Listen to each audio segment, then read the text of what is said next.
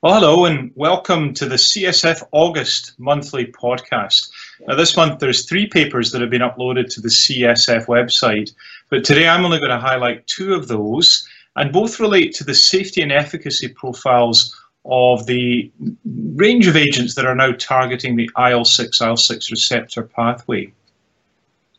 Now, the first paper I'm highlighting is the two-year results from the tocilizumab open label trial Surprise which analysed tocilizumab discontinuation after attained remission in patients with active RA who were treated with tocilizumab alone or in combination with methotrexate.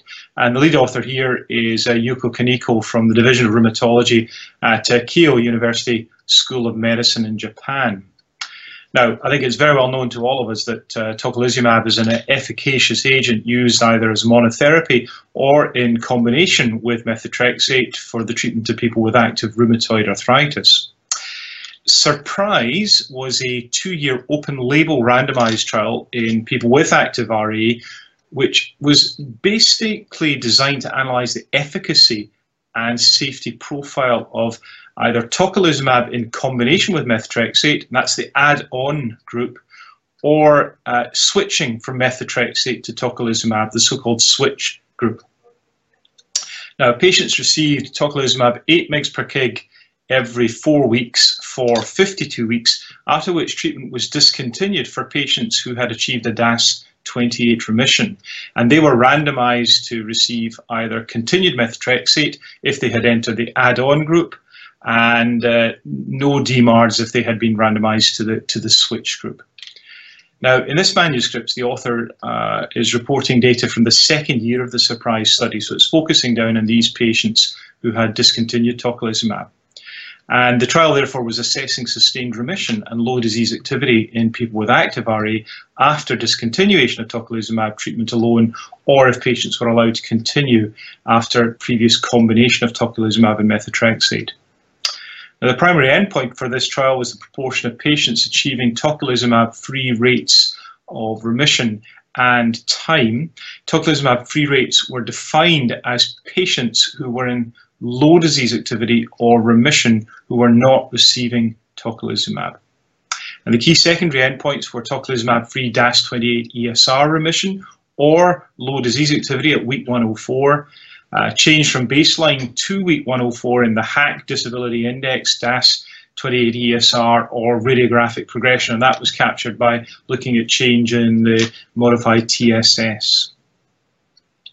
Now, the key results well, 226 patients were enrolled, and 102 patients completed the second year of Surprise.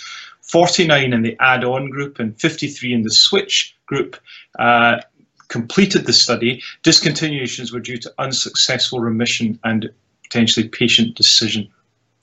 Now, at week 104, significantly more patients remained tocilizumab free in the add on group than the switch group. There was no significant difference in patients who achieved tocilizumab-free DAS28 ESR remission between treatment groups. There was no significant difference in the mean radiographic progression between treatment groups. And there were similar rates of radiographic non-progression or rapid progression between the treatment groups. The number of adverse events tended to be higher in the add-on group compared with the switch group. Uh, the most frequent adverse events in this add-on group were GI disorders, including oral ulcers and abdominal pain. Well, what do we conclude from this? Well, overall, restarting tocilizumab uh, induced remission in over 90% of patients, and therefore it seems that its efficacy is independent of concomitant methotrexate, and that fits with data we've seen before. Um, interestingly enough, restarting tocilizumab after discontinuation was efficacious for suppressing flares with or without methotrexate.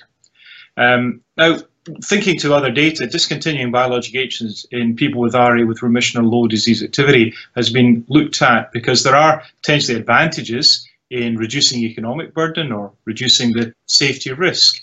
And that has to be balanced, of course, in clinical practice against the risk of flare. And as far as we can tell in the TNF inhibitor literature, it does seem to be feasible to discontinue the TNF blockade, and we've not seen particularly aggressive radiographic progression in those patients, even those who flare and who, in fact, come under control with recommencement of active therapy. If we think back to DREAM and ACT-RAY, those studies suggested that usefulness of tocilizumab discontinuation was unclear.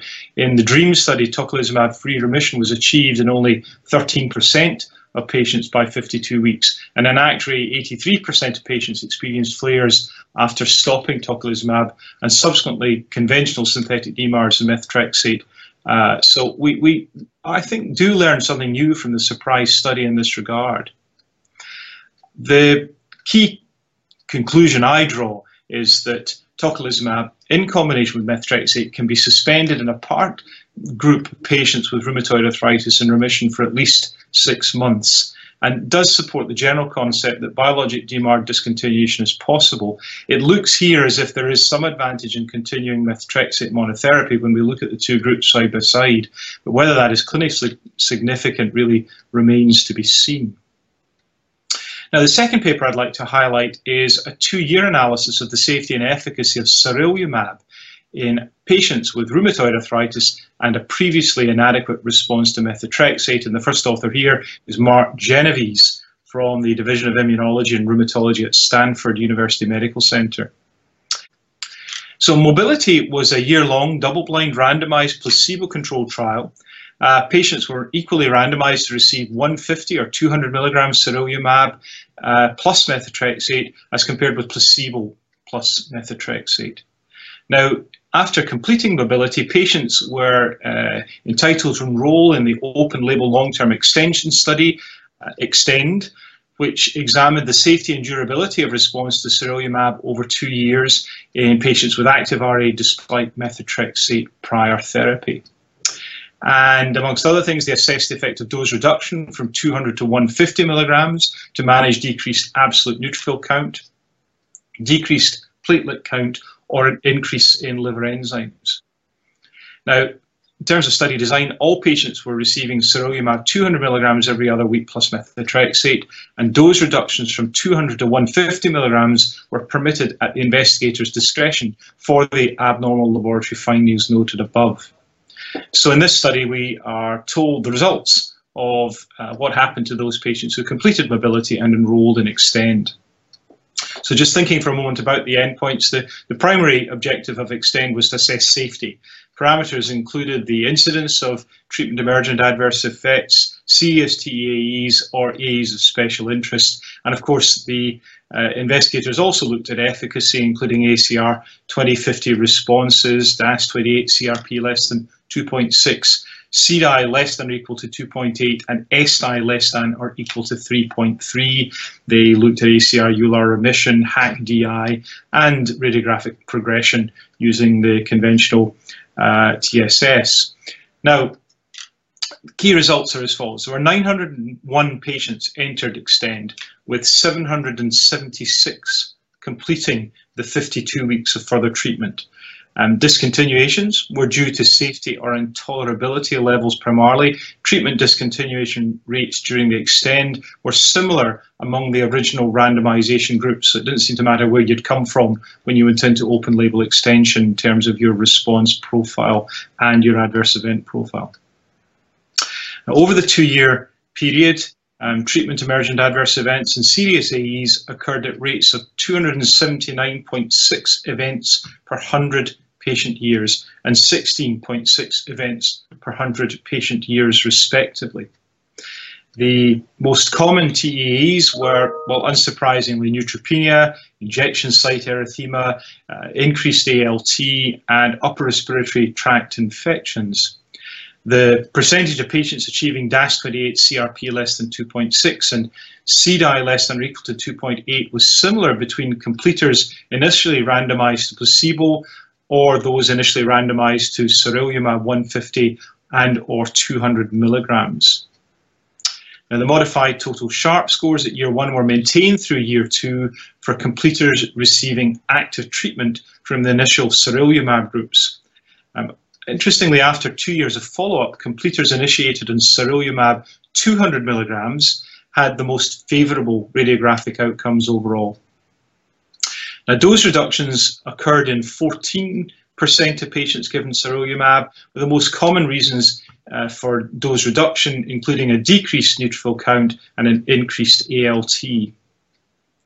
So the implications overall, well, the two-year safety profile of sarilumab was consistent with prior findings for IL-6 receptor inhibition and previous shorter sarilumab trials. There was no new safety concern identified. The dose reductions did successfully manage laboratory abnormalities, allowing most patients to remain in the drug while maintaining evidence of treatment efficacy. Patients on sarilumab 200 milligrams from outset had the best radiographic outcomes. Now, just point you to the, the last paper that we've uploaded to the CSF website this month. It's a review of adverse events, clinical considerations, and management of RA patients treated with JAK inhibitors. First author here is Fabiola Atzeni from the Department of Clinical and Experimental Medicine in the University of Messina in Italy. Hope you find it helpful. It's a nice synthesis of a whole range of data surrounding the use of JAK inhibitors in the field. Now, don't forget that all the content discussed in this podcast is available in a more detailed slide format in the publications section at cytokinesignaling.com. And please do subscribe to our podcast channel and let us know what you think by reviewing our podcast. We look forward to your feedback. Well, I hope that's been interesting for you. I hope that the data are useful to you in informing your practice and look forward to speaking with you in a future podcast.